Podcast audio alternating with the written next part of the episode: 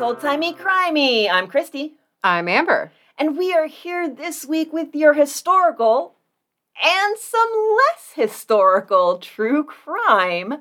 We are doing a little something this week that, uh, if it is successful and well received, or maybe even if it's not, will be our end of the month show from here on out.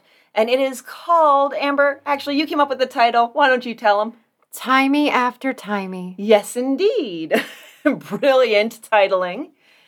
And what we're doing is one of us is going to tell the other a historical true crime tale. The other is going to tell a modern true crime tale. So that's where you get your timey after timey. And they'll have a common thread that weaves them together in some way.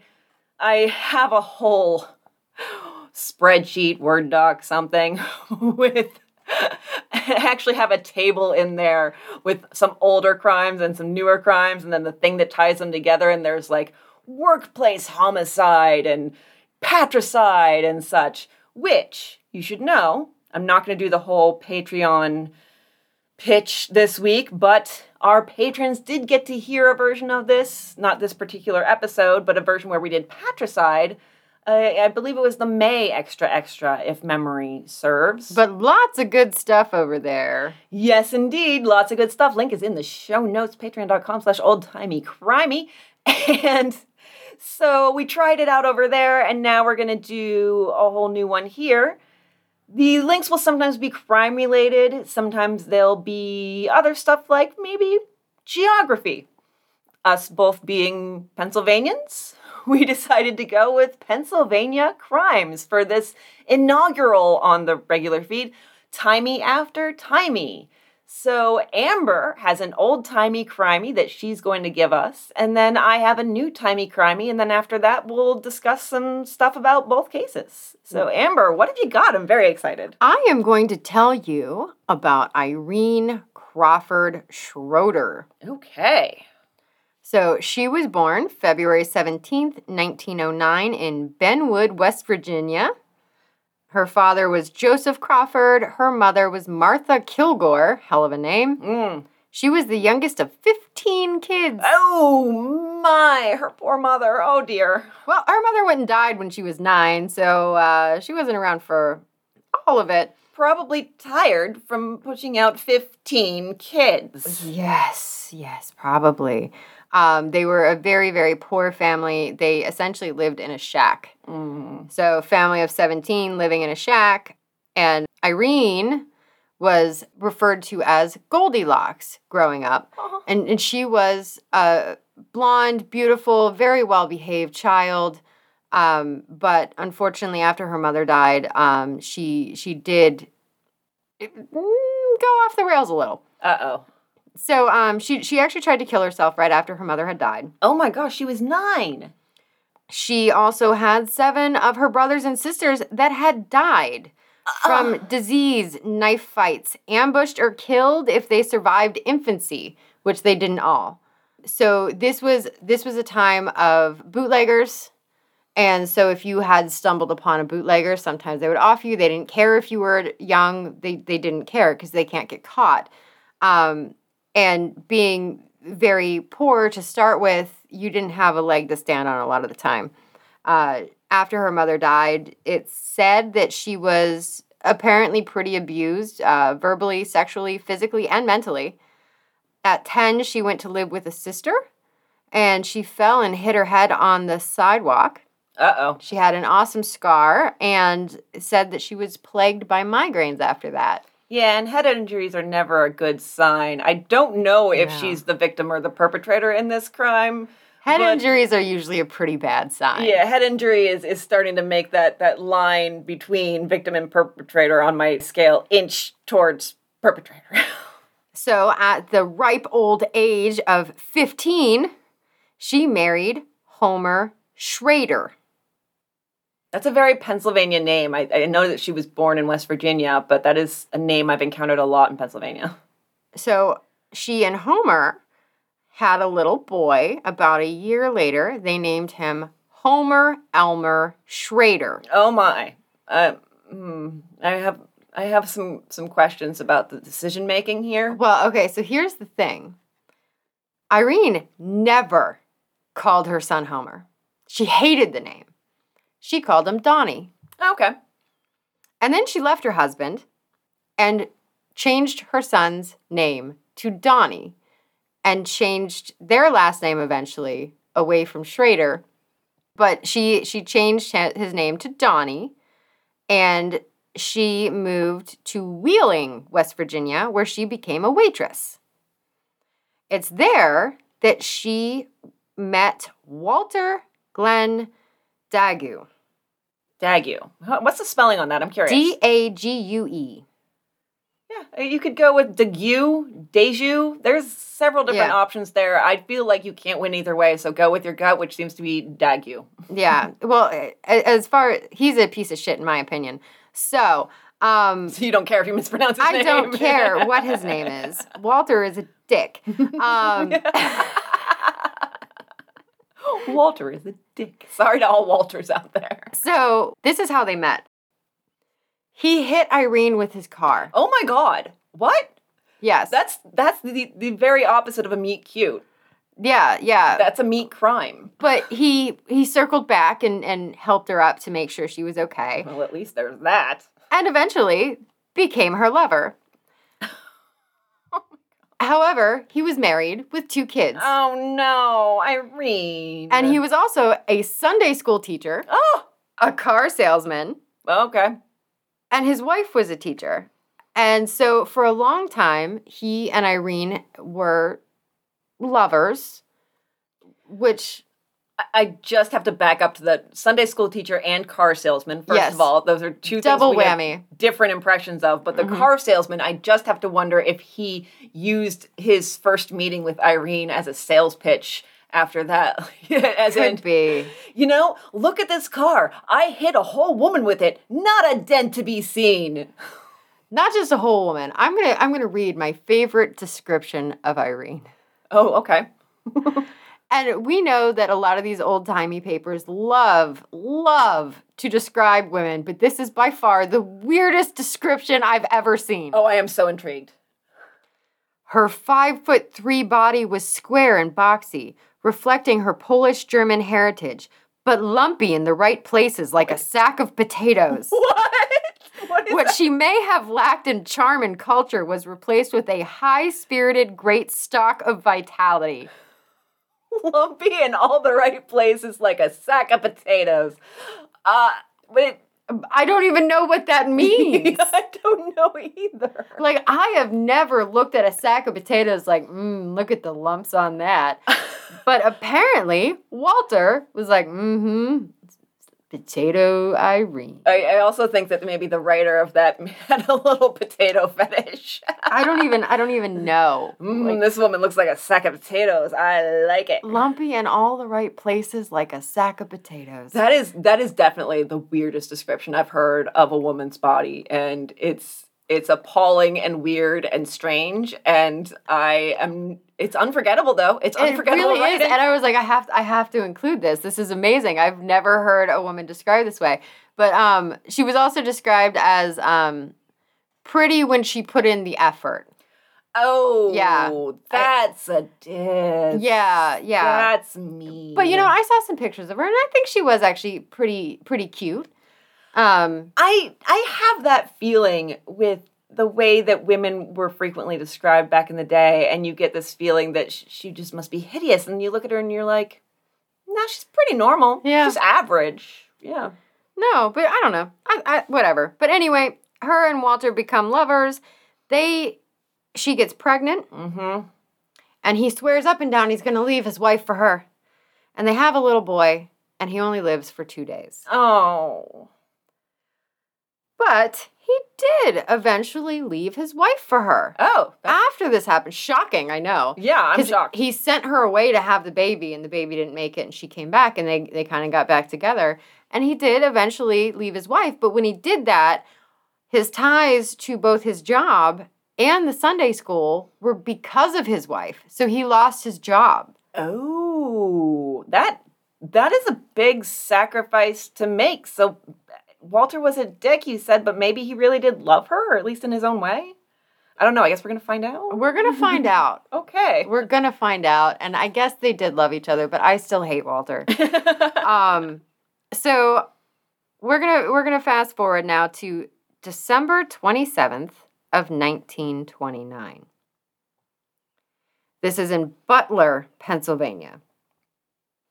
Oh boy, Amber just Yeah. uh, made a face and a sigh that uh, I don't know what I'm in for, but I'm here for it. Yep. Okay. So, so just to give you a little background here, in, in Butler, Pennsylvania, this is 1929. So we're talking Depression era. Mm-hmm. We're talking an area where it's like coal mines and steel mills, and a lot of people out of work, a lot of people struggling. And I can't remember exactly when Black Friday hit the stock market. I think no, Black Tuesday. Black Monday? Black Day of the Week. Black Day of the Week. Black Day of the Week at the stock market. But I feel like it was very close to then. This is December of 1929. I know it was in 29. Yeah. I feel like it was towards the end of the year. So this might be the very beginning of the Depression when there is a lot of turmoil and uncertainty. Like think beginning of the pandemic. Yes, yes. And and it was hitting this area really, really hard. There mm-hmm. was also a few different mine disasters. There was a story in the book actually of a mine disaster that Irene had witnessed. And she was watching people pull the men out of the mine. And then she watched two of her brothers go through the pockets of the dead men and steal all their money. Oh my god. That sentence went in a completely different direction. Not the way than I you thought it was going to go. Yeah. Um, so I think she actually had run down there because her dad worked in the mines, and thank God he was unharmed. But then watched her brothers stealing for the family from the pockets of the dead men, and so that might have helped form how Irene turned. So that that was in her youth. That was in her youth. Okay, all right. So now in, in 1929, Irene and Walter are very poor. Mm-hmm. Walter has lost his job. Irene was only working as a waitress. She's a single mother. And they go to Butler, Pennsylvania. They rob a grocery store. So it's Walter, Irene, and Irene's older brother, Tom. They rob a, a grocery store in Butler, PA, and they escape the scene of the crime. Now, we're going to shoot over to another character here. We're going to talk about Brady Paul. Okay. Brady Paul, blonde, good looking young man, six foot two, well built, square jaw, strong chin. the descriptions are just Right. something. so he had enlisted with the police January of 1926 when he was 20 years old. He was from Hickory, Pennsylvania, the youngest child born. Um, his father had died when he was 10, and he'd been on the force for about four years. But he was a very, very good cop. Brady was said to have one handicap. He would not pull his gun unless he was sure. So early in his career, this had managed to get him kidnapped and then thrown out of a vehicle Oh dear. because he wasn't 100% that these were the men he was looking for. Oh. So he's he's a very good cop, but he wants to make sure he doesn't he wanted to be careful with the authority that he had been given. That is a very good quality. It can be a dangerous quality. For him, yes, Yes. absolutely. Um, so shortly before noon, he was notified that there was a robbery at the corner grocery store at 300 North Main Street in Butler. The Butler Motor Police had called Corporal Brady Paul at the headquarters of State Motor Patrol to let them know that they were headed towards New Castle. So, most of the officers of the State Motor Patrol lived in the Colonial Hotel in New Castle. The headquarters was on the third floor. Most of the officers lived in the hotel, so they were all Oh. right there. That's a really interesting setup.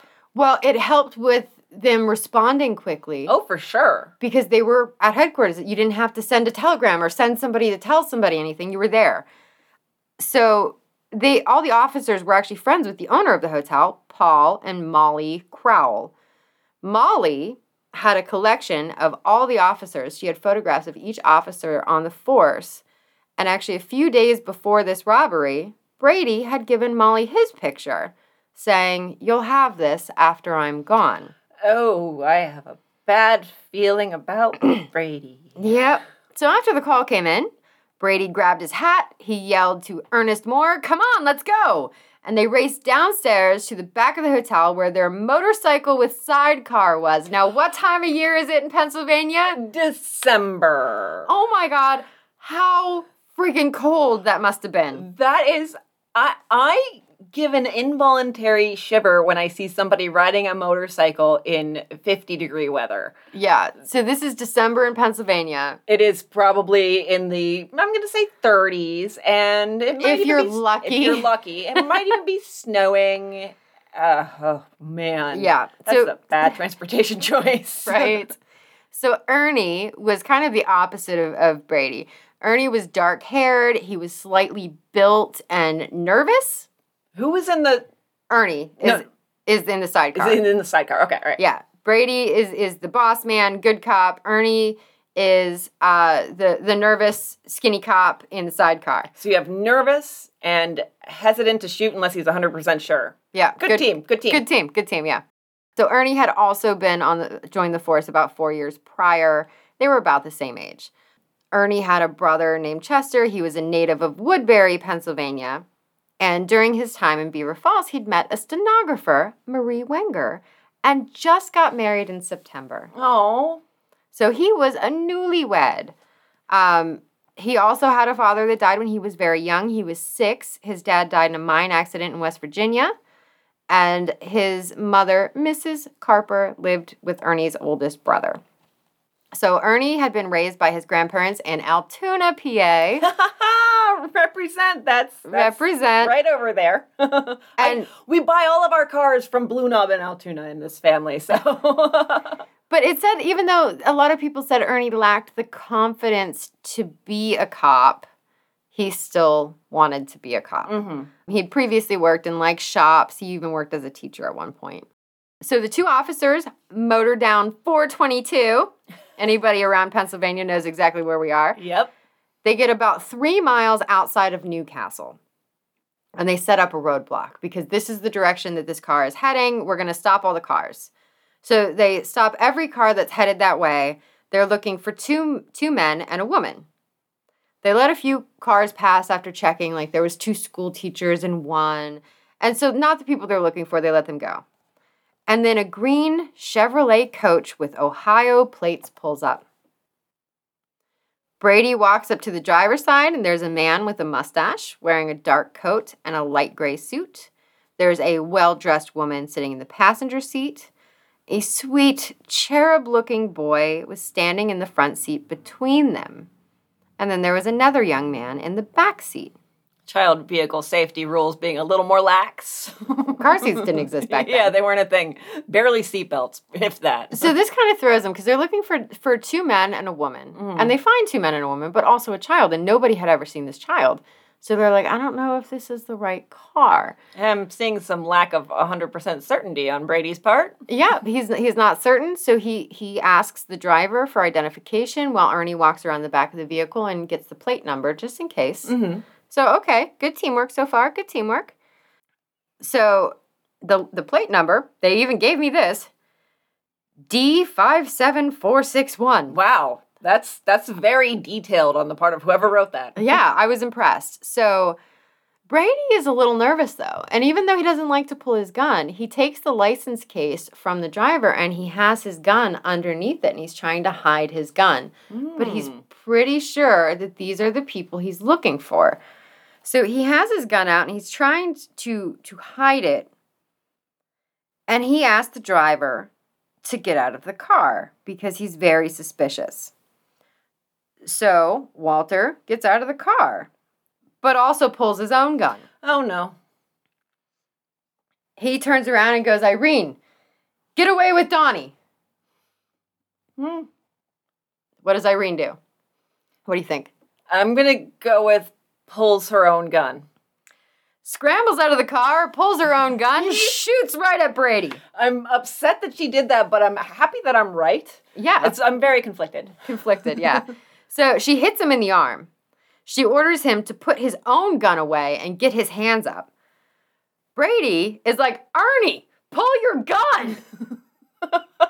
and so Ernie finally did after s- just standing there dumbfounded for a second of like, what just happened? Poor dumb Ernie. I'm sorry to Ernie, but he's just he's just so not really prepared for any of No, this. No, he's really not. So he does pull his gun and he shoots at Walter and he misses. Oh no.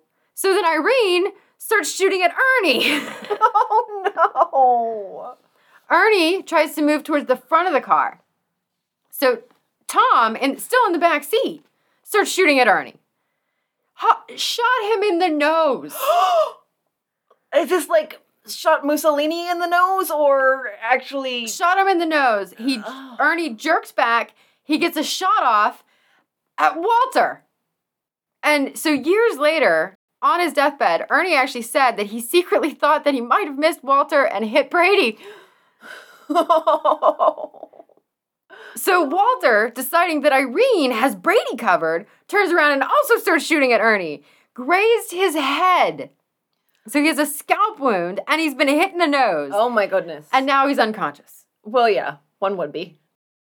Tom fires again over the baby's head in the front seat. no, Tom, no. And this is his nephew, mind you. So shoots over the kid's head through the windshield. And so Donnie, being a four year old child, screams, Mama! So Irene, thinking that her son might have just gotten shot by her brother, jumps back in the car, like covering her son's body with her own and like feeling him for wounds, checking for blood. And then she's like, Are, are- are you are you hurt? No, mommy. And so then she's like, all right, well, I got things to do. Um, so Mommy's busy, baby. we're in the middle of something, dude. If you're not hurt, don't scream like somebody's cutting you. Brady, at this point, has twisted his body. He's holding his left side with his right hand. He moves backwards as he's still firing. At this point, he is now bleeding from his arms, legs, and side. He's Oh been shot God. many times oh my god. And he's losing blood quickly, but he's still upright, which is amazing to me. Moore is just laying on the ground. He's out cold. He gets grazed in the head and he passes out. Oh, Ernie. Ah, Ernie. Oh, Ernie. So Walter pushes Ernie's body away from the front of the car, grabs Ernie's gun, continues to shoot at Brady Paul, and then Glenn and Irene jump back in the car, still shooting at Brady. Another bullet hit him in the stomach, knocking him down as the car is speeding away. He got back up, leaning against a telephone pole, and emptied his revolver at the car. He hit the car and the rear window several times. You could, one thing you can say about Brady, he may be hesitant unless he's 100% sure, but once he's 100% sure, that man is dedicated. Balls to the wall. Yes. You cannot lay that man down. He will sit back up. So, so little Donnie, who was in the car at the time, later said that he had never seen a bullet go through a car windshield before. Well, being four, Yeah. one would hope not. One would although hope not. he is along for the ride after a robbery his mother committed, so he, he might have seen some shit. Well, and he he also said that he remembered his mo- his mom trying to treat a wound that was big on one of the men's side. Mm. And he said it looked like a chunk of flesh that had been torn out because it was a gunshot wound, little Donnie. Yeah. Oh my. Yeah. So so after this shooting, a truck driven by a gentleman named George Book pulled up. So George, smart guy, this George was. George heard the shooting as he was driving up the road. Stops the car, puts it in reverse, goes back down the road backwards. He was like, "No, not today. Not today." And so he waits out of eyesight until the shooting stops and he waits a few minutes and then he goes back up the road because he wasn't trying to get shot. yeah. Good job, George. Good job, George is a smart fella. Oh my. So um, he he drove up the road. He sees both officers now on their feet. Oh. Both of them have gotten up, but they're covered in blood. They're visibly shaken. And so George pulls up and he's like, "Get in." And Brady jumps in and he's, "Get me to town quick. I've been shot up." You think? George is probably like, yes, I did notice that. Yeah, and and George is like, yeah, you've got you're shot at least in your leg and your arm that I can see. so another car starts to go by, and George Book stops the other car. And then gets Ernie in the other car and is like, all right, follow me, let's go. Oh wow, G- George is a take charge kind of dude. After he uh, reverses and then comes back. Yeah, no, he's he's honestly he's he's a good dude, but like he's he's just driving his truck and he hears gunshot. He's like, I'm not driving in that. That mm-mm. Yeah, I would back away too. I'm Yeah. not gonna lie. I would absolutely back away. I would come back once the gunshots were done. Yeah. just exactly like he did. But I would, I I would fumble a bit. I might put it in neutral, and then gun it by accident because I'm a shaky kind of person. but I would eventually find my way to reverse and get the hell out of there for So- a little while. So now George has his truck and another guy's car and is like, all right, to town. So they head back towards New Castle. Now, mind you, they're about three miles outside of New Castle. okay. So inside the truck, Brady is talking. But as they got closer to town, he was talking less and less. Oh. So they went straight to the Crown Hotel, which again is where the headquarters was, yelling to get an ambulance. They they have uh, the Crowells called doctors. They arranged for an ambulance. Officers rushed them all to Jameson Memorial Hospital.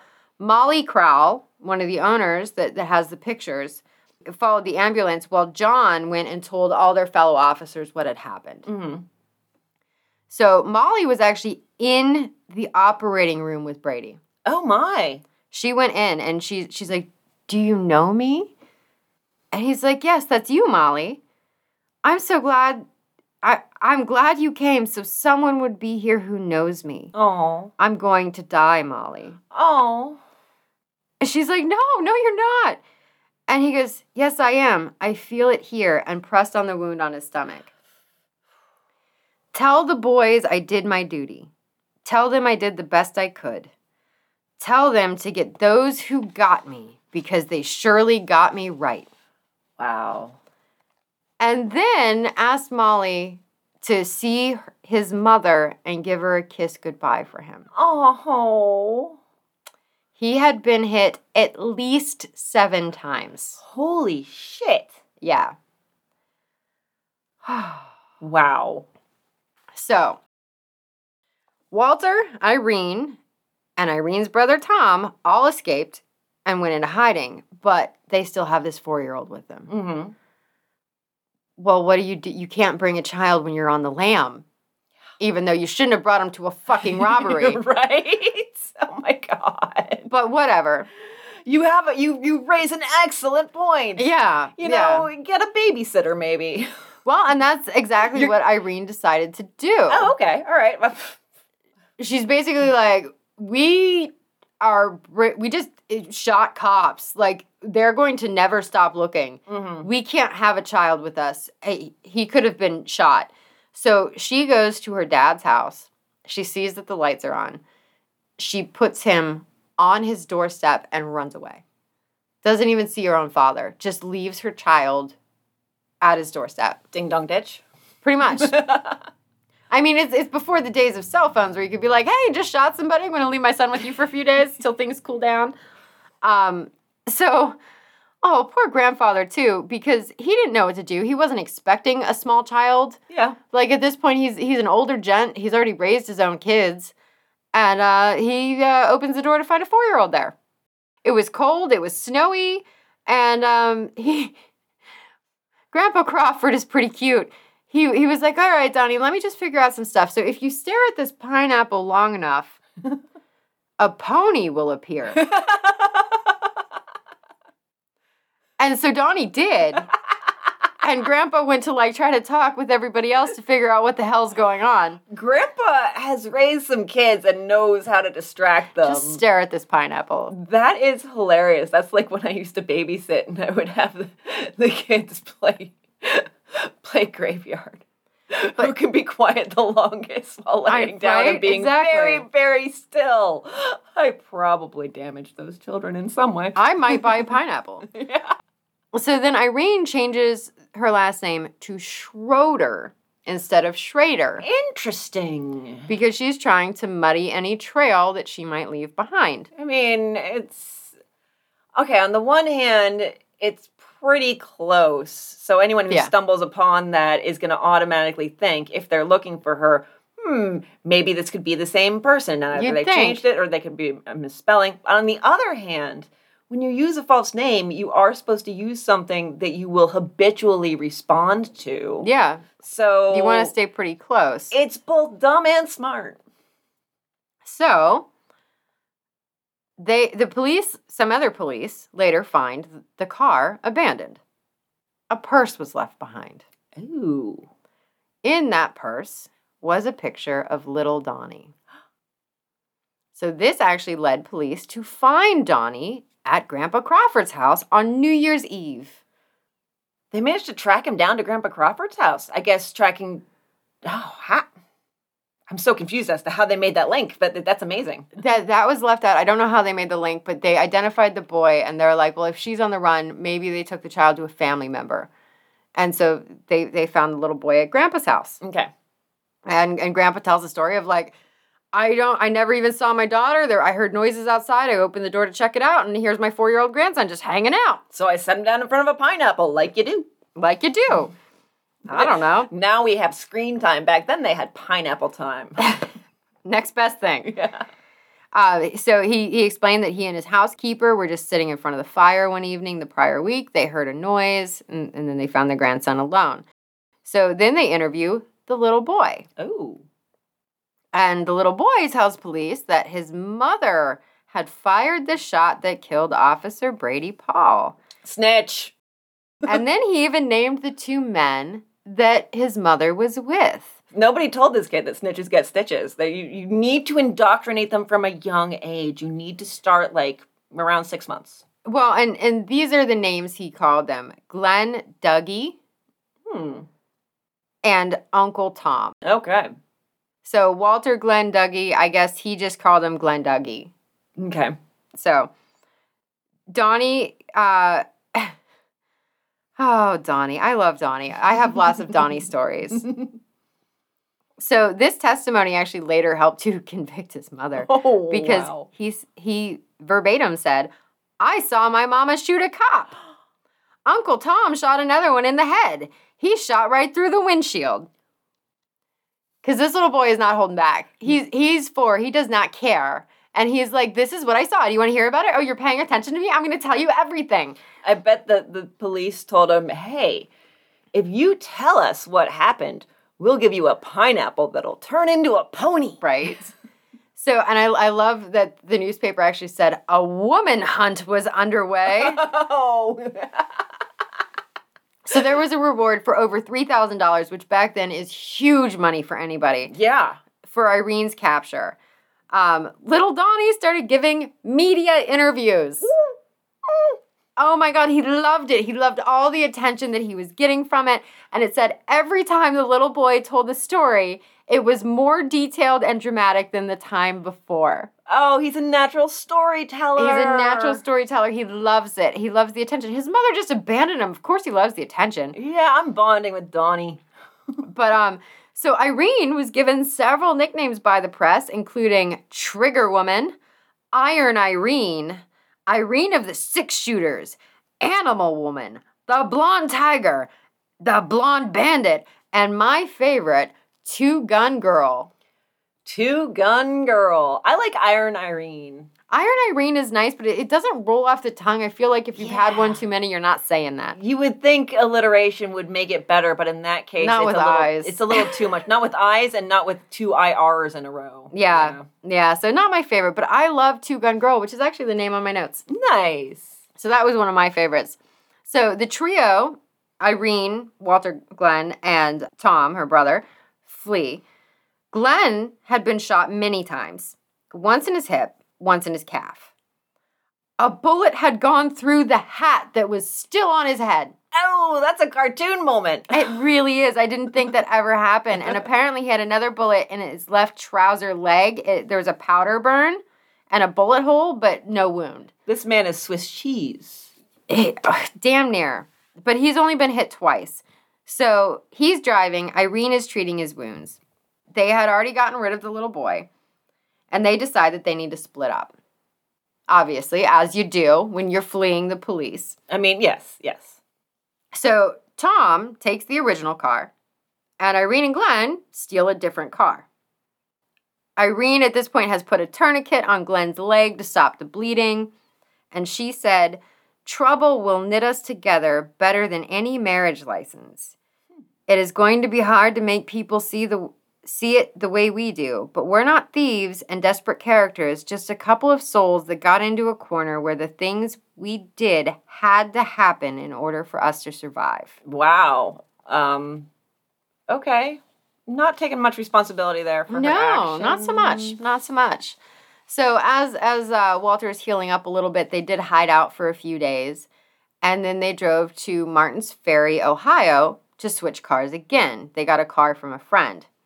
From there, they went to Charleston, West Virginia, where they robbed a gas station, Okay. and then they went on to Louisville, Kentucky. So while in Louisville, that's where they see a newspaper headline and realize that they had killed a police officer.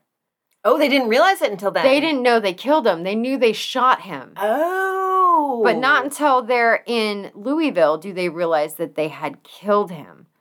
So then they panicked and they Mhm. started just driving aimlessly. They went to Greensburg, Pennsylvania, Toledo and Cincinnati, Ohio, and then to Uniontown, Pennsylvania, to Pittsburgh.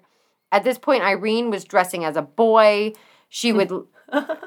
But they're trying to hide the fact that she's a woman so that people aren't looking for them. Yeah, I just I'm, I'm just always amused by that. I don't know why. It just is. is Cross dressing is the answer, obviously. yeah. If they drove through a town, she would lay down on the seat so it looked like there was no passenger, just a single gentleman driving the car. And I, I actually I found this fun fact in my research, nothing to do with the story, but Irene has another brother, Ed, that had broken out of jail and killed a police officer as well. So uh, it's uh, kind of a family thing, I guess. Yeah, yeah, apple tree, something Yeah, along those something, lines, something. or a couple apples, maybe side by side. A lot of bad apples in that tree. That's that's a bad family legacy. That's- yeah, that's a bad family trait. So now it's it's January 4th and Irene is she's gotten sick. Both Irene and Walter were very tired, very hungry. They've been on the lam and trying to hide and driving almost nonstop because they're afraid of being found out. So, as they neared a pharmacy in St. Louis to get medicine, a police officer sees them and blew his whistle. Oh, Officer Bill Keisling approached the car at 10:45 p.m. saying, "Buddy, I want to question you." So Glenn pulls a gun and fires at his heart. Oh no! That you're making it worse. It went through his coat sleeve, so thankfully Walter Glenn is a very bad shot. Um, the officer grabbed Glenn out of the car, locked his arm around him. As Glenn was going down, he shot twice more and only hit the officer's coattails. So this is very cartoony, and all the misses that we're getting. It's it's like uh, like the very Star Wars esque stormtrooper shooting. Yeah, yeah. These are Glenn is the original stormtrooper. Walter Glenn is the original stormtrooper. That is what we've learned. And then everybody else just has very holy clothes and hats, and not in like the religious way. So then Irene jumps out of the car with a gun, gets between the officer and Walter Glenn, points the gun in the officer's face. Officer goes, Drop it, kid. And Irene goes, You shot my man, you motherfucker! and knocked the gun out of his hand. I didn't even. I mean, I guess I kind of knew they used that word back then, but holy hell! That, that was in quotes. You shot my man, you mother effer. wow. That Yeah. is- I, I didn't know they used that language then either, but that's what it was in quotes, and it was amazing. So the officer now he's he's lost his gun because Irene knocked it out of his hand, turns and runs away as you do, Mhm. uh, and he's blowing his whistle the whole time, and I feel like a panicked gym teacher, like ah. Panic gym teacher. I love it. So- the, the kids, they're everywhere. I have no control over them. The dodgeballs, they're hitting me. Ah, blow the whistle, blow the Exactly. whistle. So he's just blowing his whistle like a crazy person, and four other policemen quickly arrive on scene. So Irene looks at, at Walter and goes, Honey, it looks like we're on the wrong road. Let's give up. And so they get in the car and they speed away. And uh, she goes, Still the wrong road. Let's turn right. And like jer- jerks the car off onto a different street and they get away. It was amazing. oh my god. There's so much like drama. I feel like this is a movie. So now they hide out for a few days. They, they find a quiet place to lay low. It's, it's now January 13th, 1930. Somehow they made it the whole way to Florence, Arizona. Wow. And Sheriff Joe Chapman tried to arrest them. They didn't know what to do with Joe, so they kidnapped Joe. Oh, people are kidnapping a lot of cops. I mean, like Brady got kidnapped and Sheriff Joe's getting kidnapped. It's like a thing. It's I- a thing, yeah. so they didn't want to hurt him. They've they've shot enough police officers. So they just tied him up and took him with them because they didn't know what else to do. and so they have a cop with them. They make it to Chandler, Arizona, and a group of deputies got together to try to get their sheriff back. And they wounded two more officers in that shootout. So then they f- they fled towards the mountains of Arizona and they went off road as a shortcut until their car overheated. Oh no. So now their car is overheated And they're off road. and they're off road, and so they continue to run on foot. So the next day, Wait, did they bring Sheriff Joe with them or not? Sheriff Joe was one of the ones wounded, Oh, okay, all right. apparently. So I don't know if they just decided to shoot their own hostage or if one of the other cops shot the hostage. I don't know. Oh dear. Um, but anyway, Sheriff Joe got wounded, and so they're like, well, we can't make him run with us. Just leave him. the motto of this couple is definitely a cab. it's amazing.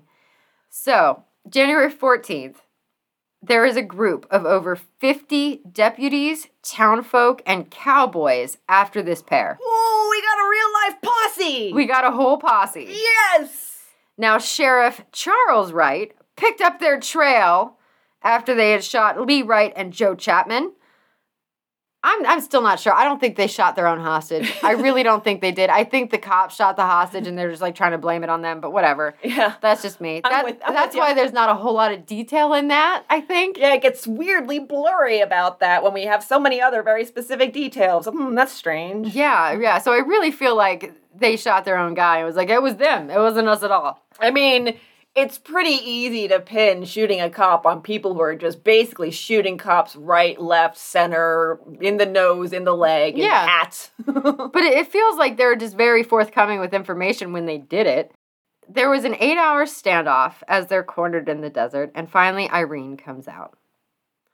And she decides to try to encourage Walter Glenn to come out by grabbing her black v neck dress and ripping it open. what? Exposing her perky, supple, milk white breasts to the harsh sun, Oh my! Irene! she yelled, If you survive this, you're gonna have a wild night with me. Just as she gets this out, she gets shot. Somebody from the posse shot and grazed the side of her neck, and she's standing there yelling with her tits out, trying to get her lover out from behind a rock. and blood probably coming down from where she was grazed, so it's it's quite the macabre scene. It's amazing. Oh my god! But I, I don't know if it was the boobs or the bullet.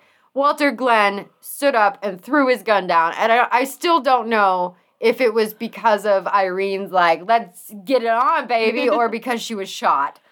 I mean, it could even be 50 50. It could be 50 50. We don't know. But anyway, he gives up too. I am.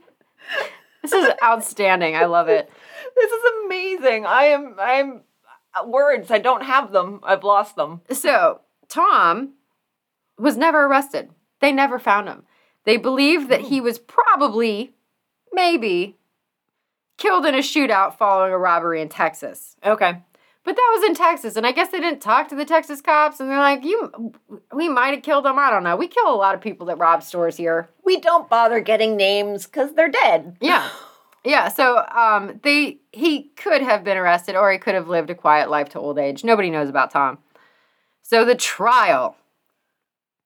77 witnesses, crowd control, media. This was described as a complete feeding frenzy. It lasted nearly a year. Holy shit! So they were they were tried in Pennsylvania, the start of it all, and they were sentenced to death by electrocution. Irene was the first female to be executed this way in Pennsylvania. Oh my! Making making strides for women. Irene. I suppose. you Go, girl. Yeah, she was she was electrocuted on February 23rd, 1931 at 7:05 a.m. wearing a gray dress of imitation silk with white collars and cuffs, beige silk stockings and black satin slippers. Well, yeah, they always. I think they do dress the people for execution, or at least back then they did specifically, because there's always a lot of black and gray. And honestly, if I were going to the electric chair and I could choose my outfit, oh, I'd get flashy with it. Well, that's not quite the end of the story, though. So, um, her executioner said that she seemed particularly composed and fearless. Her son was there. Oh, what Don- Donnie? Donnie was was there. He would have been what six then? Seven. He had he was then seven when she passed, and she said to Donnie, "I am going to die, my boy, but I am not afraid.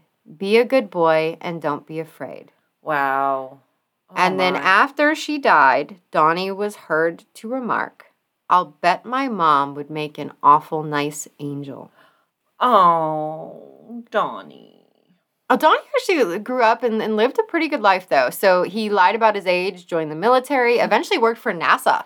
Holy what? He helped put a man on the moon. Oh my god. This story, it just keeps coming it keeps ya. going. It keeps I love going. it yeah. so uh, so uh, actually, in, in the book that I used for um, one of my sources, it's uh, written by Irene's grandchild. It's called Family Secrets and Lies. Before Bonnie and Clyde, there was Grandma and Glenn. Um, and this was Donnie's child that wrote the book. Oh. So it was uh, somebody that was very close to the family and did a lot of research to put this all together. And so I thoroughly recommend if anyone's interested in this bonkers story, to to absolutely I, I would recommend. And it, our sources are always in the show notes. I'll put a link to the book in there with the sources. So Wow. yeah, that is the story. Well, what happened to, to Walter? Oh, he was also electrocuted. Nobody Okay. cares. Nobody cares about Walter. Nobody cares about Walter because Walter's a dick. Walter Walter is not that interesting. Irene is definitely the more interesting character of these because like she she was like the mitochondria. She is the powerhouse of the cell. Damn. Damn. Amber knocked my socks off and Irene style knocked my shirt off. Dude, uh, that had me. As soon as she like pulled her boobs out, I was like, "Come on, baby, we'll have a wild night." I'm just like, "What the hell is this? Isn't real life. This didn't happen." like, there's a lot of sources that say it did, but I'm still not completely convinced this wasn't like a, just a movie that somebody's like, "This would make a great story." Like- I'm shocked this isn't a movie yet. It should be. It really should be. I'm casting it in my head right now. Oh my god, Amber, that was fantastic. And it wasn't just the story, you told it so well. That was Well, brilliantly done. I am just overcome with gratitude for just the amazingness of what you just did. and also uh, anxious because I have to follow that. I'm sorry. it's okay, don't be sorry. I did cut out a lot about Walter because I hate Walter. So sorry if you guys liked Walter. He's not that impressive to me. Walter's a dick. We know Walter's- this. All right. So after that, old timey crimey, I am going to be telling Amber a new timey crimey. This is about Laurie Show. And we set our scene in Lancaster County, Pennsylvania. Okay. 1991. The hair is big. The outfits are neon. The shoulder pads are thankfully seeing their way out. So this this starts off a little rough. I'm just gonna let you know. Well, yeah, as, as most 90s fashion does. Well, aside from fashion too. so Laurie Show uh, was 16. She lived in a condo in East Lampeter Township with her mother, Hazel. She was an only child. The parents had divorced. She was said to be a nice girl who worked hard, wasn't necessarily big on socializing, wasn't out butterflying around, but she was well liked by those around her. She did some tutoring, she went to church and Sunday school and enjoyed those things. A good kid. Sure. A good kid. She loved Penn State and had a room with teddy bears and pictures of her and her friends, the usual stuff, like when you're a teenager. She wanted to be a nurse or maybe a hairstylist when she graduated in a few years. She had a couple different ideas about her future. In her school pictures, she would have been a couple years older than I would have been at the time, but she had the exact same hair that I had a few years later. You can picture it. It's the perm with the bangs combo. Yeah, I remember that. Yes, yes, that's all I need to say. And the same type of uh, turtleneck sweater combo that you can think of from the early 90s. It's very much ingrained in our 90s kid minds, these things that we wore. That's that's the popular girls. I was I was a little bit too young for that. I I think I wore them more like the the turtleneck sweater combo more in like sixth grade. And it was kind of popular then, but I, I, I grew out of that. But I think I had a friend who wore them for quite a few years into the 90s as I was growing up. Hide the hickeys. Because, yeah, yeah, there's that.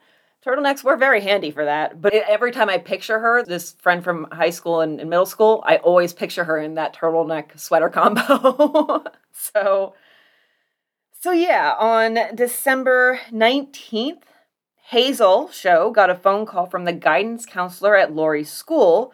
She went to Conestoga Valley High School. And they wanted her to make an appointment the next day to talk about something that had happened in Laurie's gym class.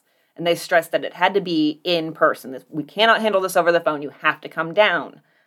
So Hazel Show set up an appointment for 7:30 a.m. the next morning at the high school. But very soon after that, the same person called back and they were like, whoops, uh, can we make it 7 a.m. at the junior high school instead? And Hazel Show would later say that if they'd kept it the original time and place, she would have brought Hazel with her because if she's going to the high school, she may as well just give Laurie a ride. Yeah, makes sense. Yeah. Laurie told her mom, I don't even have gym this semester, so I don't know what the heck this could be about. She was completely befuddled. So Friday, December 20th, 1991, Hazel left, and then Laurie was home alone. Now, it was the last day of school before Christmas break, so Laurie was getting ready for school. She was still in her sweats and drying her hair, and the poor sweetie was probably putting LA looks in her perm and scrunching it, mm-hmm. as we mm-hmm. did. I still scrunch sometimes with some like sea salt, I have I have stuff. curly hair. I've never ever had a perm, so yeah, I had perms because I have stick straight hair, and my mother liked to have things done to my hair whether I wanted to or not. Yeah, that was that was not a thing in my world. if I wanted poofy hair, I didn't even need hairspray. I just had to brush it, and then I had poodle hair. It was amazing. Well, I feel like we had so much less knowledge about how to deal with curly hair back then, and that extended to perms. Yeah, I still don't know how to deal with my hair, honestly. yeah, the perms back then they were all like these frizzy messes, and everybody wanted to, their perm to look like like Meg Ryan and when Harry met Sally with when she has that like curly hair. I think it's in like the New Year's Eve scene but they actually looked just like frizzy because nobody knew how to take care of it. And now we have like curly girl and and a curly hair subreddit and all kinds of information about how to actually handle it. Nobody knew back then. Don't brush your hair if you have curly hair or a perm. You just did what you did. So, so she's getting ready for school, and then came a knock at the door. Laurie answered. There were two people at the door, and then there was some kind of commotion a scream, a thump, and then after about six to eight minutes, a door slamming. And a neighbor reported those sounds and also reported seeing two people running away from the condo complex. Hazel came back home because she'd gone to the guidance counselor meeting and the guidance counselor was a no show. There was nobody there. So, okay, as a mother, if I get a call from the school and then I asked my kid about it, and they're like, I don't even have gym class. I would immediately call the school. I wouldn't call that number back. I would call the school and be like, what is this about? Mm-hmm. That you need me down there so damn bad. Like, she doesn't even have gym class. You got the wrong kid. Call somebody else. Yeah, it seems like there were a few quiet alarm bells going off, but yeah. they weren't quite being heard, which is no fault of anybody's. I mean, you can only see these things in retrospect when you're like, oh shit, should have done that. But but back then, I think people were more trusting. Like now, we question everything, especially in a smaller town. Yeah, yeah. So Hazel came back. Uh, before she went into the house, a neighbor actually told her about all the commotion in the house. So now the red flags and the alarm bells and the ooga, it's all happening now. She noticed the door to the condo was open, ran inside, ran up to Laurie's room, found her daughter bleeding to death on the floor. Her throat had been slashed. In addition to the knife wounds, she had a rope tied around her neck. Hazel was able to hold her daughter as she died, and they had a final conversation. Hazel Show would later recount. I said, Honey, I'm so sorry. It was a setup. Who did this to you? She said, Michelle did it. Michelle, Michelle. And then she said, Love you, love you, love you, love you. I told her God was going to take care of her, and I just held her. Yeah, it is absolutely. My heart just splits in two reading this and thinking about. I mean, I'm not a mother, but I can definitely empathize with how one would feel with a loved one, and especially someone so young and innocent. I would honestly go on a rage killing. I would be tempted to as well. Yeah. Yeah, like that. I would probably just mentally break and then just kill everybody. Yeah. So don't ever go after my kids, folks, or rage killing. There you go. Now you know the consequences. So uh, if it if it happens and you're rage killed, you can't say you didn't know. I told you. now, Hazel had no doubt exactly who Laurie was referring to when she said Michelle did it. Michelle, Michelle. Let's rewind a little bit. July 1991, so about five months earlier, Laurie, she had hung out a bit with a guy named Lawrence Butch Yunkin. We're going to call him Butch from here on out because, of course, we are. He was 20. He was a high school dropout who worked at a lumber yard and had exactly the bleach blonde mullet you're picturing right now. Oh, wonderful. Good. Because that's what I had in my head as soon as you said Butch. Yeah, even uh, shaved a little bit on the sides above the ears. Maybe in a zigzag pattern. there might have been, yeah. So Butch had very recently been left by his live in girlfriend, Lisa Michelle Lambert. She was 19, and she did go by both Lisa and Michelle. I mean, it's not a one to one comparison, but I'm known by my family as Kristen and by most of the rest of the world as Christy. So, I mean, I can see it. And sometimes people will go by their middle name for Yeah. some people, and family might call them by their first name because what they it's what they grew up with. yeah. So, and she had also dropped out of high school. No shade to people who drop out of high school. You know, like sometimes you just gotta figure that shit out when you- you're young. It's it's a rough time when you're in your teen years, and especially you know she came from a lower income family. There's, well, there's and, and that's on. actually like really popular for the lower income uh, families. Is sometimes you have to drop out to work and make money for your family. very much so. Yes. Um, and it, it's thankfully less and less now, but it used to be. I mean, back in the early 1900s, because we do a lot of, of history, these people go to school till they're 12 and then they got to work. Exactly. Yes, exactly. Yeah, so now with uh with Butch and Laurie, they hung out a couple times. It was later referred to as dates, but Laurie only ever thought of it as just hanging out. And he allegedly raped her while they were hanging out these two times. One of the the, the second of the two times. I'm using the allegedly the A word there because there was never a trial, as far as I can tell. So Yeah.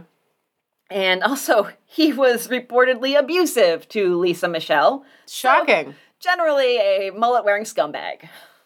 Mullet wearing scumbag Butch. Mm hmm. That's right. Should be on his birth certificate. In Lisa Michelle's later claims, she would say that Butch controlled what she wore, wouldn't let her learn to drive, also raped her, and in addition, he liked to cut his face and then hang over her and drip blood on her while they were in bed.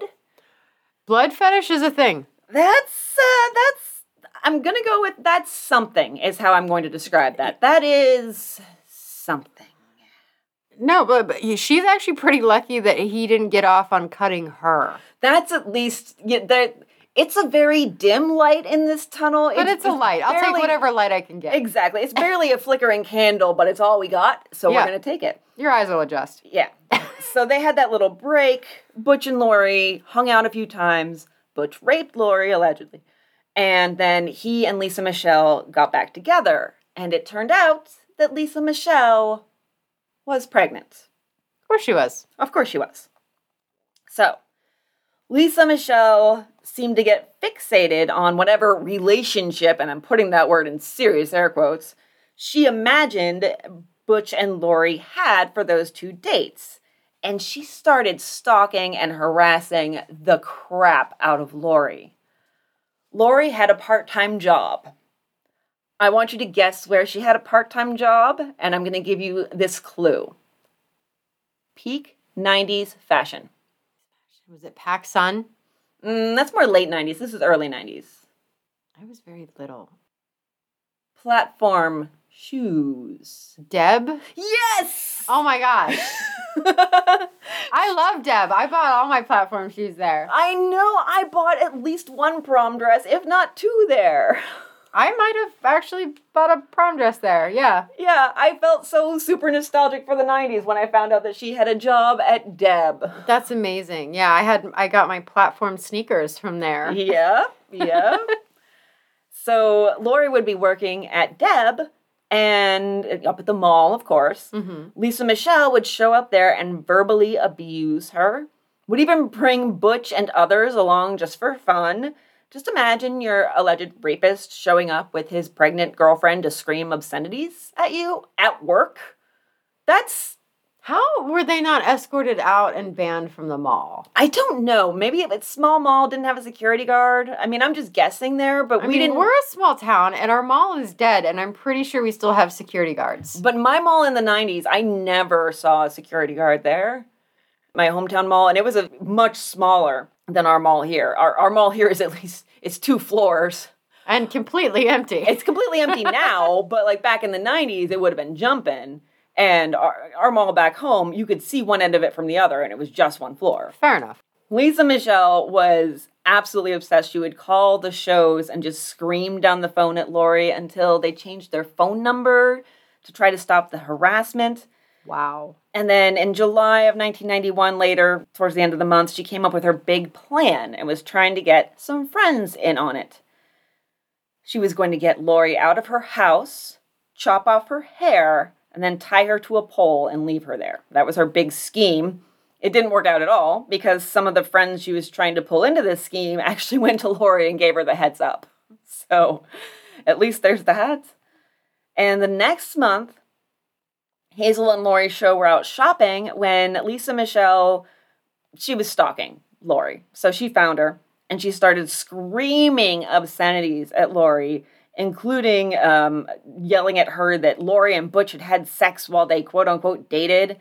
And Hazel stepped in here and she was like, uh, no, he raped her. And if you keep this shit up, we'll report you to the police just like we did with him.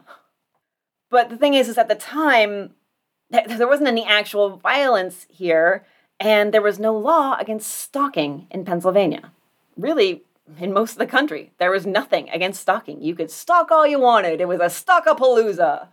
But I feel like it would still be harassment. Were there laws against harassment? That's hard to find, but I don't think there was enough in place to make it anything. And I'm just going to guess 1991, Pennsylvania, probably not. Yeah, true. So we were still working on sexual harassment being a Yeah. thing we were against. See, like I would have just called the cops every time she showed up. Just call the cops over and over and over again, and eventually maybe you'll get a PFA. They did call the police sometimes when things seemed like they were going to get violent or did get violent. There was actual violence there, and they called the cops. The cops would just show up and be like, well, the supposed perpetrators have left the scene, so can't do anything. I guess once people are gone after a crime, the crime hasn't happened. It's a tree that has fallen in the woods. Nobody was there to see it. I really wish that were the case because I would do so many more crimes. I know, right? So many banks would be robbed. So many things would be I'm not there down. anymore. Certainly wasn't me. yeah, right? In the fall, there is a physical confrontation between Lisa Michelle and Laurie. Lisa got pretty vicious. She actually beat Laurie's head against a parked truck. Hmm. Yes, and there was also a death threat made by Lisa Michelle during this incident. It was one of those vague ones where she was like, My friends are gonna take care of you. So, you know, if, if they really wanted, and they probably did, the cops could misinterpret that intentionally as, well, they're just going to bring you some tea and cookies and Mm-hmm. maybe, you know, fill out some some paperwork that you need done, probably. Yeah, they're they're going they're going to do your homework for you and, Yeah. and feed you food. They'll maybe they'll do your chores. They'll load the dishwasher like like nice people. So Yeah. they'll take care of you. They'll give you a hug when they're done, and then they'll leave. And another thing is, keep in mind, Lisa Michelle was pregnant. It's hard to fight back against a pregnant bully. And Lisa Michelle definitely liked to use that to her advantage. You know, anytime Laurie so much as made a move towards her in self defense, Lisa Michelle would be like, You're killing my baby. It's insane. And maybe you shouldn't get in a physical altercation while you're pregnant because like yeah, you literally started this and you're the pregnant one, so that's on you, bitch, is what I have to say. obviously the solution here is just to aim for a throat so you don't hurt the baby. And I'd like to say, raise your hand if you've ever been personally victimized by Lisa Michelle Lambert, because this is definitely like beyond Mean Girls. this is we're getting into Heathers territory, minus Yeah. the croquet, and also minus the shoulder pads, thankfully, for the most part. But Hazel Show, she was she she, as my mother would have said in that same time period, had had it up to here. Yes. and she went straight to the cops. She got a simple assault charge filed, but it took weeks. This was in the fall. The cops didn't start investigating until December 16th. I mean, at least a month, if not more, has passed. We don't have the exact date of the simple assault occurring, but Jesus. So the police, uh, they do start looking around that time for Lisa Michelle Lambert, and uh, Lisa Michelle found out that the Shows were looking to prosecute. That if this came down to actual charges, and they would very willingly participate in any case against her. So on December 19th, Lisa Michelle went to Kmart. She bought rope and two black knit hats. She didn't need to buy a knife because she had kitchen knives at home. yeah. Yeah, yeah. And then the very next day, Laurie was brutally murdered, as we talked about at the very beginning of this particular saga. The murder was in the papers, and of course, it's the early 90s. So the very first flurry of rumors that just rustles through the town is satanic ritual, satanic ritual. It must have been a satanic ritual because the satanic panic was still in force at that point. Still, like she called Satan, Satan slit her throat. Like, what? any any violent crime people were so immersed in this idea that satanism was destroying everything and people were performing satanic rituals left and right in your small town so any violent crime that happened people would immediately ascribe it to satanic ritual I really wish they would have made a movie about that similar like Reefer Madness. I think I would enjoy it. that sounds like it would be very entertaining yes the the reefer madness style but with satanic panic yeah Yeah. i like it Yeah, let's make a movie. We're gonna make movies about a lot of tonight's podcast. yes we are we're, we're gonna start our own production company and Let us know if you want to send us money. We'll make movies. Absolutely. Chris Evans, you in? Any of the Chris's, really. Really, any of the Chris's would be fine. Hemsworth. We'll take a Pratt.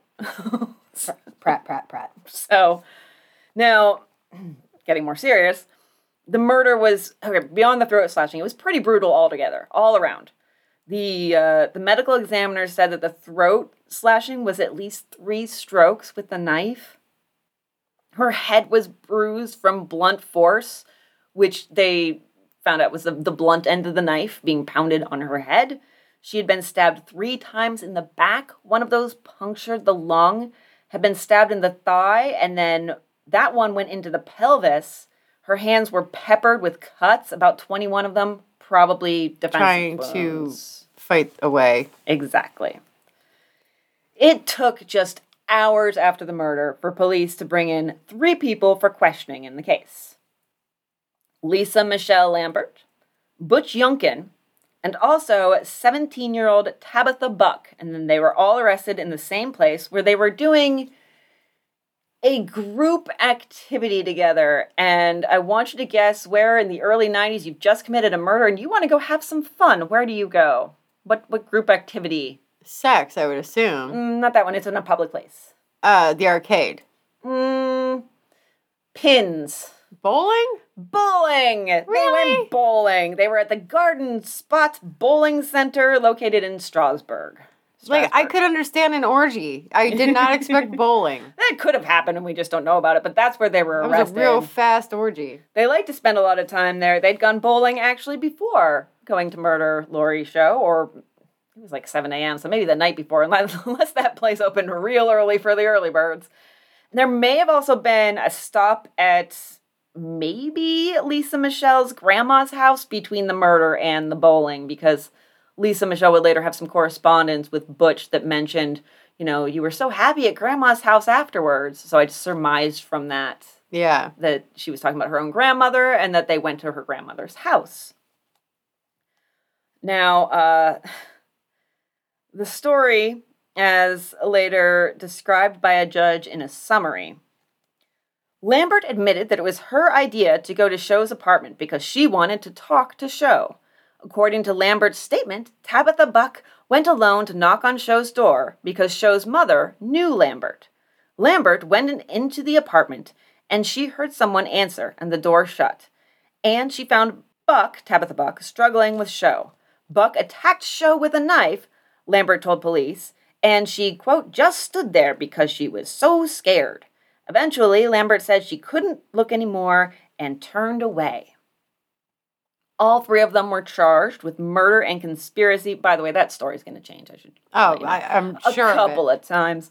Charged with murder and conspiracy and would be charged as adults, which 19, 20, okay, Tabitha Buck was 17, so she's she's the one where that, that that's a question, you know, or would come to be a question.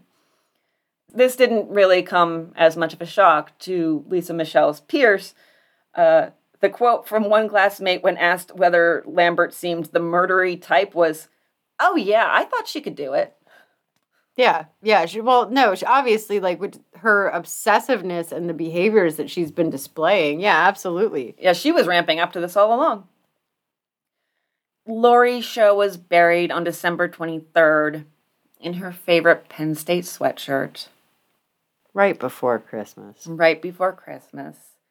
There was a freezing rain coming down, but that did not stop over 600 of her classmates who came to pay their respects and say their farewells. The headstone reads, Our beloved and beautiful daughter and granddaughter. Meanwhile, back on the case, Butch flipped. He got a deal wherein he would testify against Lisa Michelle and Tabitha and plead guilty to third degree murder. At first, he was supposed to get one year for this, but that would change for reasons. The DA said he was going to go for the death penalty for both Lisa Michelle and Tabitha. It's harder now, I guess, to get a death penalty case on a, a minor, but it's still it still could happen even into the, two, the 2000s. The law Seven- changed. 17 is, I mean, that's pretty close to being 18. And if 18's an adult, then 17's, I mean, I mean, it's close, but I still do have problems with charging people as adults because it feels like the law of you're not an adult until you're 18 is only blurry there. It's not blurry if you're trying to buy cigarettes. It's not blurry if you're trying to buy porn. It's not blurry if you're trying to join the army. But yet when it comes to crime, suddenly it becomes blurry. And that's what bothers me is I feel like if it's going to be hard and fast everywhere else in the law and I realize that those are different things, but it I- should be hard and fast everywhere.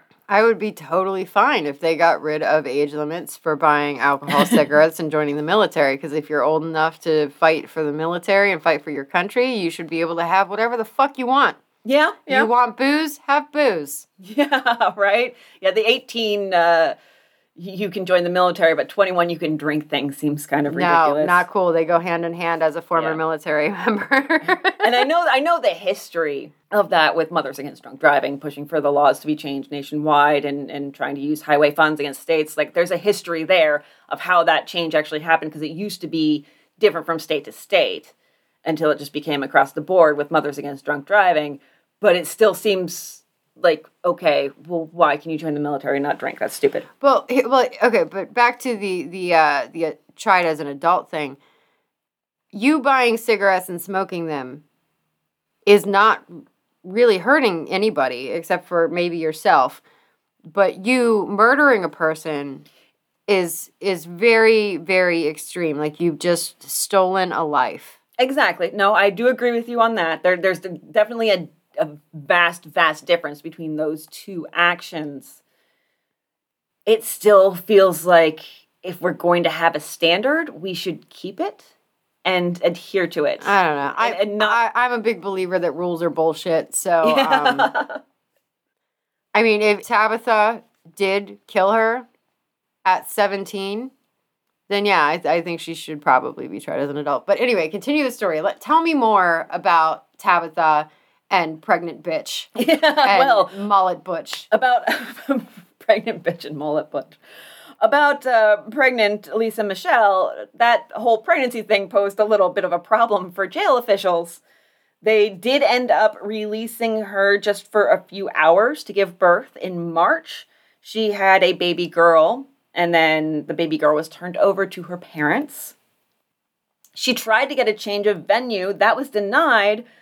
Then she made a motion for a trial by judge, and they said yes to that. So no jury was involved. So it seemed like that was a compromise where they were like, well, we're not going to send this out of town. It doesn't seem that extreme, but we will do this pretty rare thing of doing just a judge trial instead of a jury trial. Well, because she's probably like, I've pissed off a lot of people in this town. There is that, probably, yes. I can imagine. Meanwhile, Tabitha Buck was trying to be tried as a juvenile, especially because of that death penalty mm-hmm. possibility.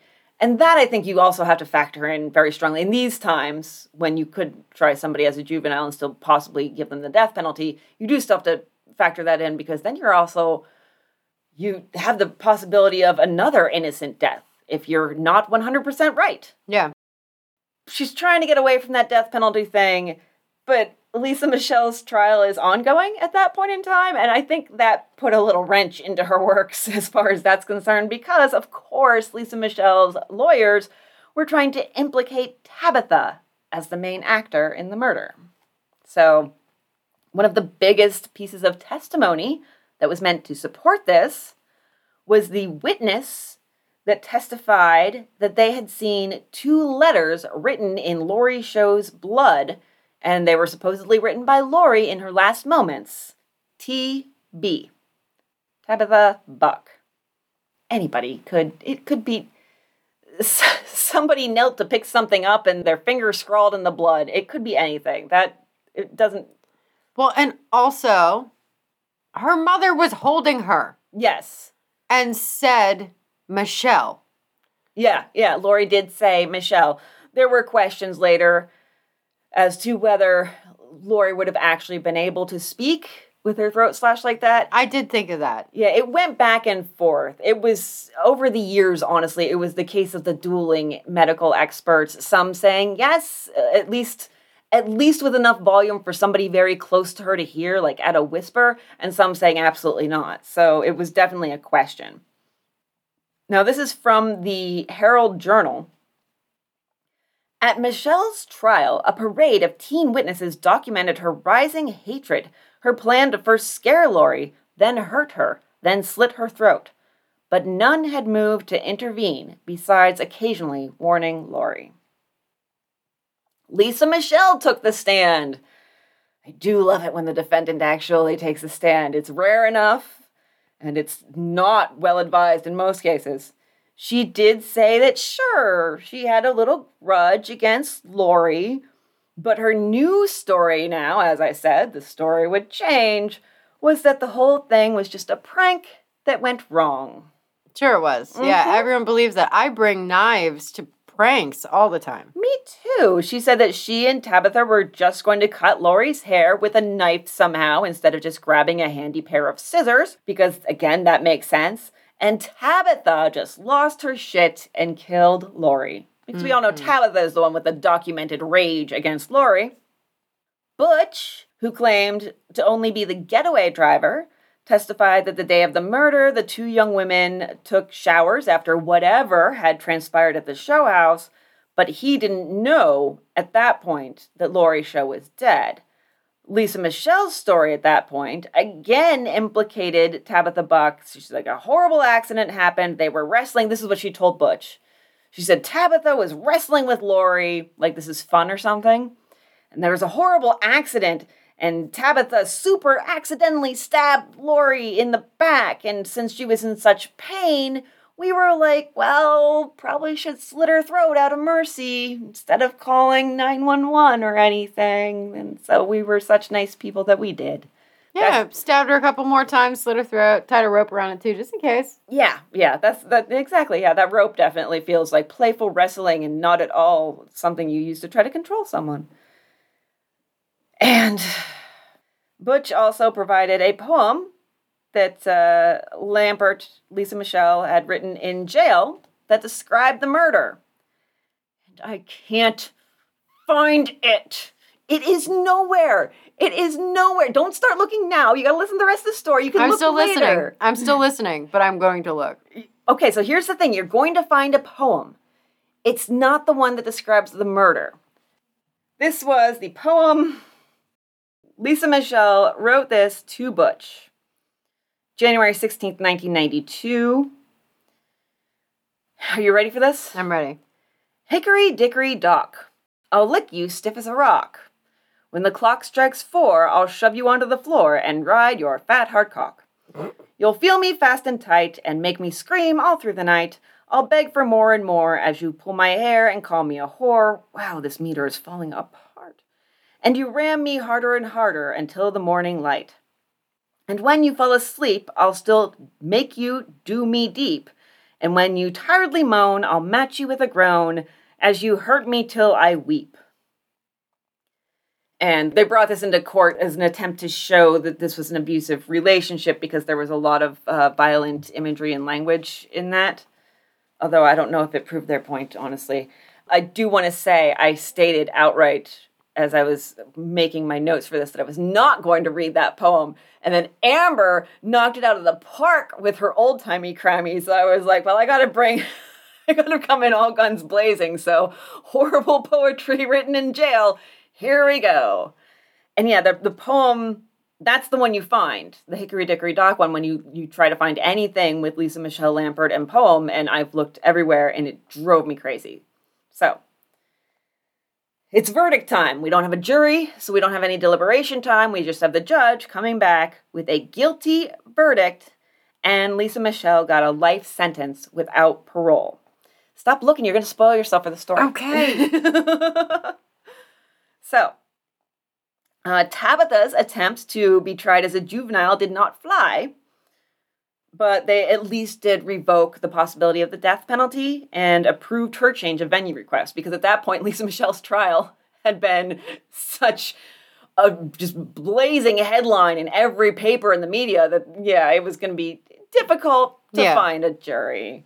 And they weren't going to give her a judge trial so. And the jury in Tabitha's trial came back with a guilty verdict for second degree murder and she too got life in prison with no parole. Second degree murder, you don't see life in prison without parole as often, at least not Th- That seems think. a little weird. Yeah. yeah. Mm-hmm. So then there were appeals. Both of them were just appeal crazy, which is their right. They submitted all kinds of appeals. The courts denied all of Tabitha's, but Lisa Michelle was kind of a different story. It got weird. In 1997, she had a habeas corpus hearing with U.S. District Judge Stewart Dalzell presiding. And her deal with this whole hearing was that there was all kinds of misconduct with the evidence, enough that it basically made for a conspiracy of the cops against her. The reason being that she was claiming the police were doing this to silence her because they too had raped her. So there's that. And she also had a new story about the murder that implicated Tabitha and now Butch. Basically made her made Lisa Michelle out to be a surprised and scared little girl who tried to help Laurie while Tabitha was viciously murdering her tried to save her from the attack, but the crazed Tabitha Buck and the controlling Butch Yunkin prevented her from doing so. Mm-hmm. Mm-hmm. Exactly. Judge Dalzell ruled that she was quote unquote actually innocent, which is a state of being in the law. You you have not guilty, you have guilty, and then you have actually innocent, and then he was like, this is all a setup by the police. There's prosecutorial misconduct here. And he actually said that the state could not hold a retrial. So that would just leave her free and clear. Oh my God. I know, right? She was released. She got 10 months of freedom before the Third Circuit Court of Appeals overturned Dalzell's ruling, and she's hustled right back to prison where all future appeals would be denied. Good. And she almost ended up having Dalzell presiding over her next appeal in 1998, which I'm sure would have been a shit show. He was insisting, he was like, I'm super impartial. I'm the most impartial person that ever partialed. And he did finally, after some, I think after some public pressure and probably some private pressure, recused himself from the, the case. So she did not get that little boon that that would have been, because he probably would have been like, yeah, go walk free, murderer girl. So, about her incarceration. She spent time in Cambridge Springs Correctional Facility in Pennsylvania. Uh, my great grandmother actually uh, had a farm in Cambridge Springs, and I spent some weeks there over my childhood during summers going to Bible school. And Which is way better than prison. it's way better than prison, But also kind of the same thing. only marginally, yes, only marginally better. And then she ended up in a prison in Clinton, New Jersey, and then in Baylor, Delaware, and then in Framingham, Massachusetts, where she still is. Now, the thing is, she did have some abuse from guards, sexual abuse. In 1996, a prison guard was convicted of aggravated indecent assault against her at Cambridge Springs Prison, correctional hmm. facility. He was named James Eicher. He would spend two years in prison for that. She filed a civil suit against the state in 2007, and the settlement terms got her moved up to Framingham. She also got $35,000, which would pay for court costs, restitution, and then anything left after that went to care for the daughter that she'd had with Butch. Oh, I was actually going to guess cigarettes. But a little bit of toilet wine. She did get a degree from Boston University and graduated with honors during her incarceration. she had nothing else to do but study. Yeah, I know. You, you do have a lot of time on your hands. Uh, in 2019, it feels weird to say that on this show, Yeah. on a search site for Massachusetts inmates, I did find this post that was seeking help finding her. I am looking for Lisa Michelle Lambert, incarcerated at Framingham. Prior to that, she was in Clinton, New Jersey, and before that, Delaware. I am her spouse. I have not spoken to her in a decade. I don't recall her number, but it is very important that important that she reach me. If you can, please help. And the person who left that post signed it Trisha Perez. Huh. Yeah. She is 49 now, has exhausted all of her appeals. She's going to be in there until she dies. Butch, like I said, that one year deal didn't quite work out because he was said to have committed some perjury in his testimony for the state. Shocking. I know, right? I still don't know exactly what the perjury was, what he said that was a lie, but probably, I'm sure there were plenty in there. And so he ended up with 10 to 20. He was released on probation in 2003 after 12 years behind bars, and his probation ended in 2011. When he was released uh, on probation, he went right back to bowling at Garden Spot Bowling and kept bowling there until it burned down in 2011, the same year that his probation ended. So, and that's uh, probation ended. There must have been some sort of reason for this, but it end, it ended on the 20th anniversary of the murder. Oh. If if that wasn't That's yucky. if that's not for some administrative reason, that hurts. That is painful. Now, Tabitha.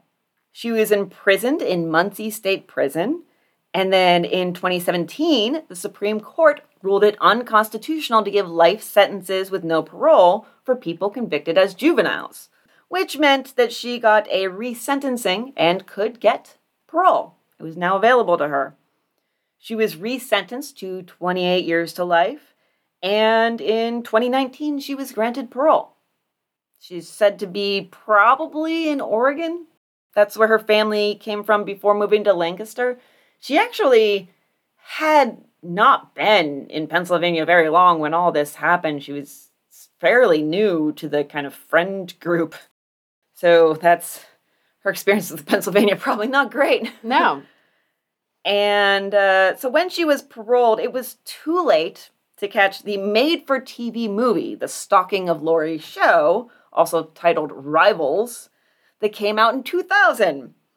It had Sally Jessy Raphael as one of the executive producers, and that means it was exactly as trashy as you're expecting. Wow. Premiered on the USA Network. That whole paragraph is the most 90s thing I've ever Yep. said. It happened in 2000 and it's still the most 90s The only thing I've thing ever said. you could you could make it more '90s with is it was starring um, Tiffani Thiessen and Brian Austin Green. Oh my gosh, I wish it was like somebody who had been on The Bold and the Beautiful. And really, the only person I kind of recognized was Hazel Show. Laurie's mother was played by the actress who played Dawson's mother on Dawson's Creek. Oh, okay. So I recognized her, and also probably the only good acting. it got this got super dragged by the critics, and there is nothing, nothing in this world that I love more than a critic just letting the acid drip right off their tongue onto the page. I live for that. So this is from a Sun Sentinel review by Tom Jicha. It's titled "Trash In, Trash Out." And keeping in mind uh, Sally Jessy Raphael, so that's the Raphael referred Yes. to here. The stalking of Laurie's Show is in keeping with Raphael's MO. The film gratuitously depicts rape, a kicking, screaming catfight, sadism and bondage, and a ghoulish recreation of a grisly murder. USA must be reserving bestiality for next month. However, all these sordid episodes are so ineptly portrayed, even mouth breathers won't be titillated. Wow. Yeah, yeah, that's the, the acid. The acid, I love it. a little more serious criticism we have here from Laura Fries in Variety. If the stalking of Laurie Show weren't based on a true headline horror, it would probably be called Killer Prom Queen and would be written off as pure camp. As it stands, not only is stalking a disservice to viewers, but also to the memories of the victims involved in the tragic tale so badly represented here. And I did find it on YouTube, full movie from the VHS. Uh, I'll, I'll link it in the show notes. I did did not have the patience for more than two minutes, and I just skipped through a little bit to see if I could find anything interesting. And I think I think it goes beyond the runtime and either starts again or starts another movie. I'm not sure because it's longer than the actual runtime by like half an hour. But I do have to say this one scene that I caught just before the murder, when the three uh, defendants are in a truck together. Lisa Michelle and Butch have pulled up, and Tabitha has hopped in. They hand Tabitha a bag, and it's got their murder implements in it. She pulls out the rope, and she practically purrs, "Cool." And then she pulls out the butcher knife, and she goes, "So cool." and it is so horrifying. It's terrible. It's absolutely terrible. You really gotta. There was definitely an orgy before the bowling. Oh, there's definitely hints of that throughout, but that's in the movie. That's not in real life. But there's there's definitely hints of that throughout the movie, and they really they really love. They have this almost fetish with Lisa Michelle's character and lipstick, and have her show up to trial in this skimpy white dress and lipstick that's overdrawn on her lips that are already plumping off, and it's weird, and I I don't even know. So, but it's very very. ah, I don't know how I feel about Tabitha. Like, part of me feels bad for her that she just fell in with like the wrong crowd. I feel very much that way. I don't think Tabitha really participated much. First of all, we only know of there really being one knife Yeah, that I'm aware of. And and one I don't think Laurie wanted or- wanted Laurie dead. yeah, and I don't think Lisa Michelle was super into sharing. so I imagine she probably did all the dirty work here, but that's just conjecture. And uh, oh, hey, rampant speculation. So I don't know. But Yeah. I, I do feel like Tabitha did just get kind of like yanked into this and peer pressure and needing to fit in and you're in a new place. Part of me is like, okay, so yeah, I'll bully this girl with you, Yeah. and I'll call her mom and get her out of the house, and then we'll go beat her up. Yeah. Okay, I'm in. And then like she pulls out a knife, and it's like, oh my god, you crazy bitch! Like, yeah, I kind of imagine it being that way. Like she never really took a lot of what Lisa Michelle said whenever she was talking about wanting to slit Laurie's throat. She never really took it seriously until the moment when she was like, "Ooh, shit, I should have taken this seriously." Mhm. so, yeah. Now, she may have missed the movie, although she can find it on YouTube. But if she wanted, Tabitha could still get her hands on Lisa Michelle Lambert's 2016 book. Love, Murder, and Corruption in Lancaster County, My Story, written with co author and attorney Dave Brown, who I don't know how he got roped into this, but the original. blowjobs. Pro- well, I mean, she's in prison, but uh, conjugal? Original draft was 800 pages long, and they managed to cut it to around 400 at the publisher's request. And then Dave Brown, the publisher, and several co defendants whose names appear in the acknowledgments, but not Lisa Michelle, uh, are being sued by two men who were East Lampeter police officers at the time because she repeats her accusations about rape and a sub- subsequent framing by the police in the book. As far as I can tell, that case is still ongoing. I don't think there's been any recent movement in it. It happened, I think it started in 2017. It did start in 2017, and no word anywhere on its progress. And I immediately, my antenna kind of went up when I was looking at the description of the book because it said that the alleged rape by the police officers happened in June 1991 and the baby was born in March 1992, but there was a paternity test and Butch is the father 99.98% ish, you know? So, uh, to end on a high note, as much as we can from this, Hazel Show, as well as Laurie's father, so Hazel's ex husband, and their friends and family decided after Laurie's death that they had a mission. And that mission was to get actual anti stalking legislation enacted in Pennsylvania. So they circulated petitions, they gave talks around central PA, and in 1993, they got new legislation against stalking introduced and passed. Awesome. Yes. Awesome. So actual progress made that will help future victims and that is that is something and that's the best we can hope for in a terrible case like this. So Yeah. Good job, Hazel. yes, good job Hazel and and Hazel's ex-husband whose name I forgot to write down and friends and so on. So yeah, uh, that is the uh, very tragic tale of Laurie Show and the the murder and stalking and tragic right down to the horrifying TV movie that happened. I can only imagine being the parent or friend or anything of a murder victim Yeah. and having to see that that made for TV bullshit come out and just even knowing that it exists. You don't even have to watch it. Just knowing it it, exists is terrible enough. So, yeah, well, I don't think we have a lot of these cases that they have in common to discuss.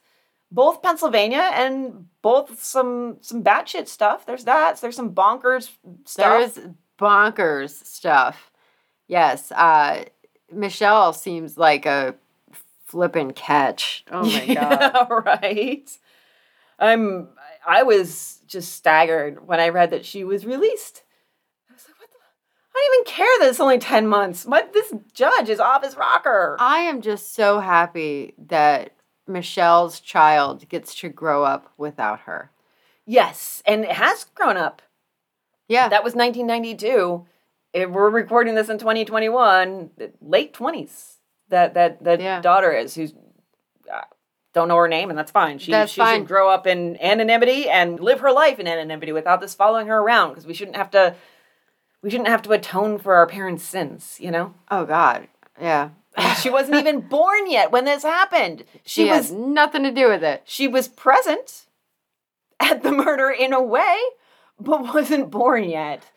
Yeah, Eyewitness crazy. testimonial. Well, I guess we do both have a child at the scene of the crime. Yep. In a, in a way. We both have a child at the scene of the crime. There is a commonality there. Yeah, we'll have more commonalities to talk about and differences and stuff when it's more related to a specific type of crime, but we really wanted to do Pennsylvania just to, you know, give a little homage to our area and Down home. down home. Yeah. So so I think I think we're good to go on discussion, but if you guys, you know, if our listeners have anything to tell us or any interesting discussion questions you want to ask, you can do that on our social media. We are on Facebook, Twitter, and Instagram as Old Timey Crimey all across the board, putting up lots of media related to the cases we talk about each week. And so, you know, come over there and take a look and immerse yourself, make it a multimedia experience. And there's that. Of course, there's our Patreon that we talked about a little bit at the top of the episode, patreon.com slash oldtimeycrimey. $5 will get you four bonus episodes, one every week, where one of us tells the other about a crime they don't know about.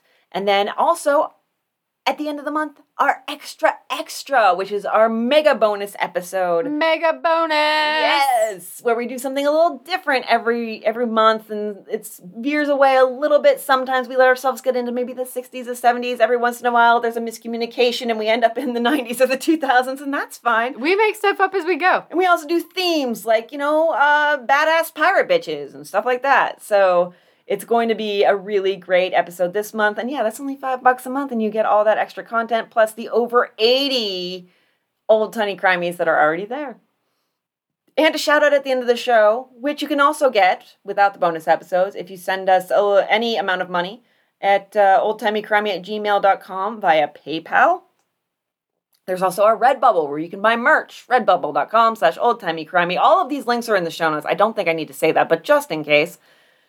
And so you can buy, you know, like t-shirts and mugs and shower curtains and laptop sleeves, whatever. Pretty much whatever you want. Exactly, whatever strikes your fancy. So, um, I probably have more bullshit, but uh, once again, I can't remember. And also, it's my turn to have to pee. So, what you doing this week, Amber? Uh, working a whole lot, and that's pretty much all I have on my plate. Well, at least you you finished off your your schooling. I did. last I. I graduated. graduated. You are you are graduated. Yes, I did. I finally finished my finals, and I am done, done, done. Hooray! Hooray! What are you doing this week? Um, well, I am working on a new cross stitch project that's going to be a present for somebody who doesn't know they're getting it yet. And so I designed it last night. I need to do a little bit of, of work, kind of tidying it up. I got a little feedback from our friend Beast when I said justified feedback, and I appreciated it. This is why I posted it. So, you know, like to help me figure out if I needed to fix it. But yeah, I'm going to start working on that cross stitch. It's going to be funny, and I cannot wait to give it to its intended recipient. So I'll be working on that, and also, of course, doing a lot of old timey, crimey stuff. I feel like there's something else. I might start volunteering for the uh, Johnstown Visitors Bureau or whatever it is. They had a thing on Facebook last week, and I was like, I might throw like a half day every week at them because, I mean, it's like anybody with knowledge of the local area. And I was like, well, I have a story that was published that's set during the Johnstown That flood. That is true. I think I'm good on that front, so I could help out there. Yeah, so I might do that. I'm gonna email people to see. And yeah, that's all I can really uh, think of. So yeah, that is my week, and yeah, lots of old timey crimey stuff involved there too. I should get back on the train with Detectives by the Decade. It's it's a stop and start thing. It's a little rough. So, so yeah, that was our show this week. And let us know what you think about the timey after timey. Again, we may or may not consider any input we get, but we're eager to hear one way or the other what you think. Tell us. Tell us what you think.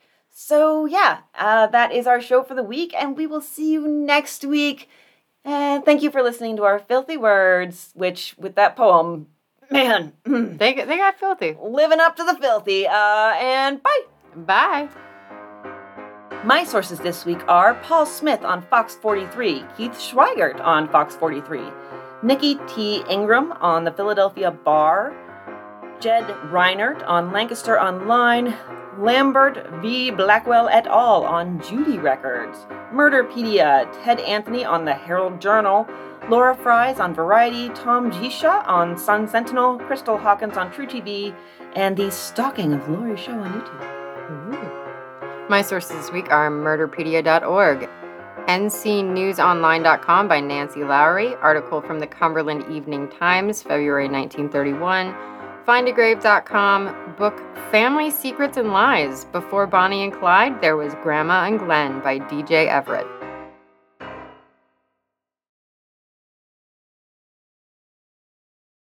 You could Fair see enough. the Bon-Ton from from the Kmart. Actually, I think the Bon-Ton was in the middle and the other end That's was a fine. It, it, it doesn't matter. it doesn't matter. You're right. So